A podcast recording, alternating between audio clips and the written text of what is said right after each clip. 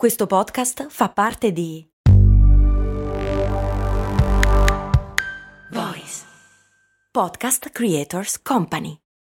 Questa puntata è offerta da New Balance e ne sono davvero felice perché mi dà la possibilità ancora una volta di parlare della corsa.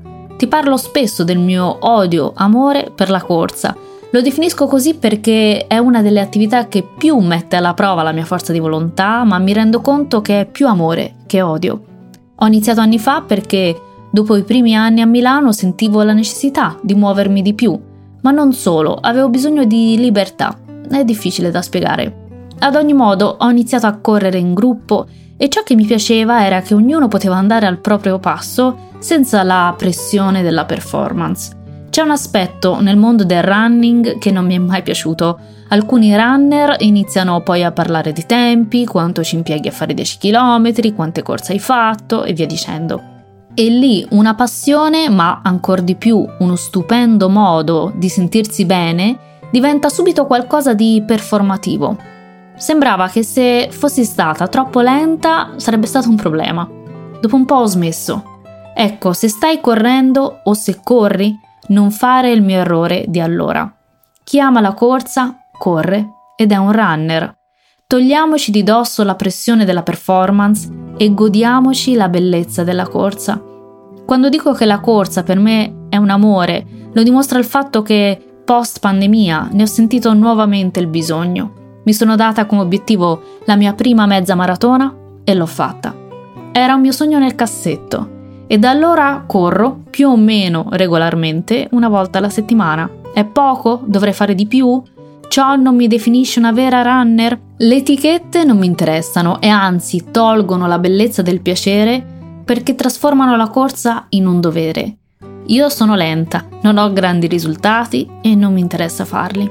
Non mi interessa competere, mi interessa solo godermi tutto ciò che solo la corsa, come ho detto più volte, sa dare. Le etichette lasciamole agli altri. L'unico modo giusto di correre è il tuo.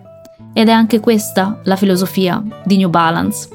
Vai su newbalance.it slash it slash running per scoprire di più.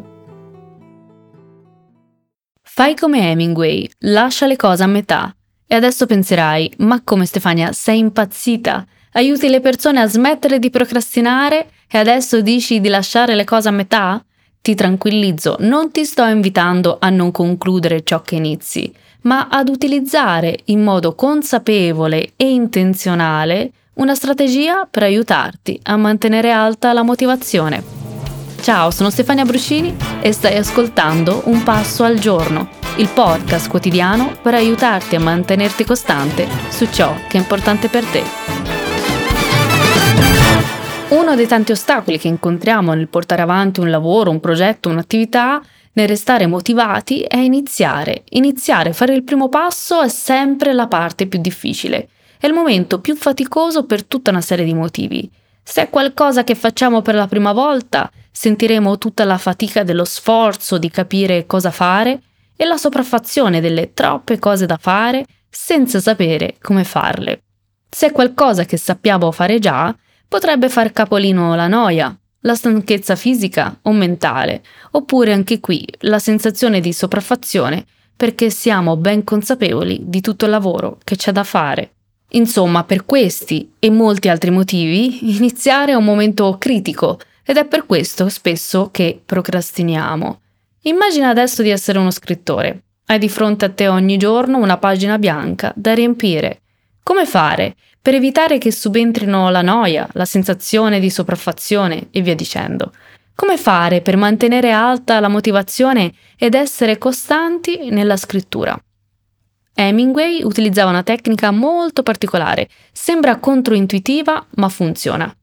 Una delle tecniche usate da Hemingway per rimanere produttivo e tenere alta la motivazione era quella di terminare la sessione di scrittura non alla fine del paragrafo, ma a metà frase, in questo modo il giorno successivo era più motivato a iniziare la sessione di scrittura, poiché doveva completare la frase. Non c'era in questo modo il blocco da foglio bianco e dover iniziare nuovamente. In questo modo ciò che doveva fare era continuare e continuare, è più semplice che iniziare. Secondo le sue stesse parole, lasciava sempre qualcosa nel pozzo. Infatti dice, avevo già imparato a non svuotare mai il pozzo della mia scrittura, ma a fermarmi sempre quando c'era ancora qualcosa nella parte profonda del pozzo e a lasciarlo riempire di notte dalle sorgenti che lo alimentavano. Lavoravo sempre fino a quando non avevo finito qualcosa e mi fermavo sempre quando sapevo cosa sarebbe successo dopo. In questo modo potevo essere sicuro di continuare il giorno dopo. Quante volte ci diciamo la parte difficile era iniziare, poi una volta fatto è stato più semplice. Questa tecnica produce una tendenza nota come effetto Zeigarnik. L'effetto Zeigarnik è un fenomeno psicologico che si riferisce alla tendenza delle persone a ricordare meglio le attività incomplete o interrotte rispetto a quelle completate. Prende il nome dalla psicologa Bluma Zeigarnik che ha studiato questo fenomeno negli anni venti. E come lo ha scoperto? La psicologa aveva notato che un cameriere ricordava tutte le ordinazioni parzialmente eseguite, ma non quelle già concluse. Da questa osservazione fece un esperimento svolgendo uno studio in cui i partecipanti dovevano eseguire una serie di compiti. A metà dei compiti i partecipanti venivano interrotti.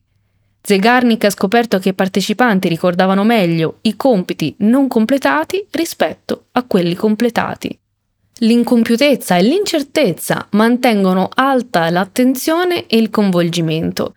La mente umana ha più facilità a continuare un'azione già cominciata e portarla a termine piuttosto che iniziarne una nuova da zero. In qualche modo abbiamo tutti sperimentato l'effetto Zeigarnik, probabilmente inconsciamente, non di proposito o sistematicamente. Possiamo dire che l'effetto Zeigarnik abbia due aspetti, uno positivo e uno negativo, diciamo così.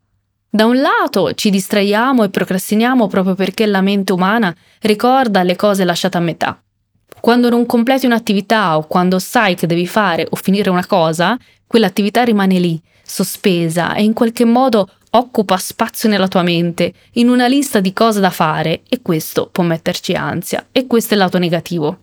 Il lato positivo è che possiamo sfruttare questo effetto a nostro vantaggio, ovvero la prossima volta che ti stai occupando di un'attività che richiede una forte motivazione, non completare l'attività ma lasciala a metà. Il giorno successivo sarà più semplice iniziare da dove hai lasciato. Immagina come una spinta a continuare qualcosa che già esiste. Il fatto che sia incompleto ci dà la spinta e la motivazione per completarlo, proprio perché non sopportiamo le cose lasciate a metà. Quindi, con la puntata di oggi hai capito perché non riesci a dimenticare le cose che lasci a metà e quindi tutte le emozioni che questa condizione porta con sé, ma dall'altra parte puoi sfruttarlo a tuo vantaggio. Quando sai che un compito ti richiede particolare motivazione, inizia in piccolo, piccolissimo e poi lascia a metà per continuare il giorno dopo. Il mio suggerimento per una migliore applicazione è questa. Hai programmato domani di iniziare un'attività che sai dentro di te che non hai voglia di fare e che molto probabilmente procrastinerai, impegnandoti in mille modi, tutto pur di non iniziare quel task. Bene, una volta chiarito con onestà nei tuoi confronti che molto probabilmente farai così, il giorno prima apri quel file, inizia quell'attività, anche solo un minuto, due minuti, anche solo per guardare effettivamente di cosa si tratta. Poi chiudi e tornaci l'indomani.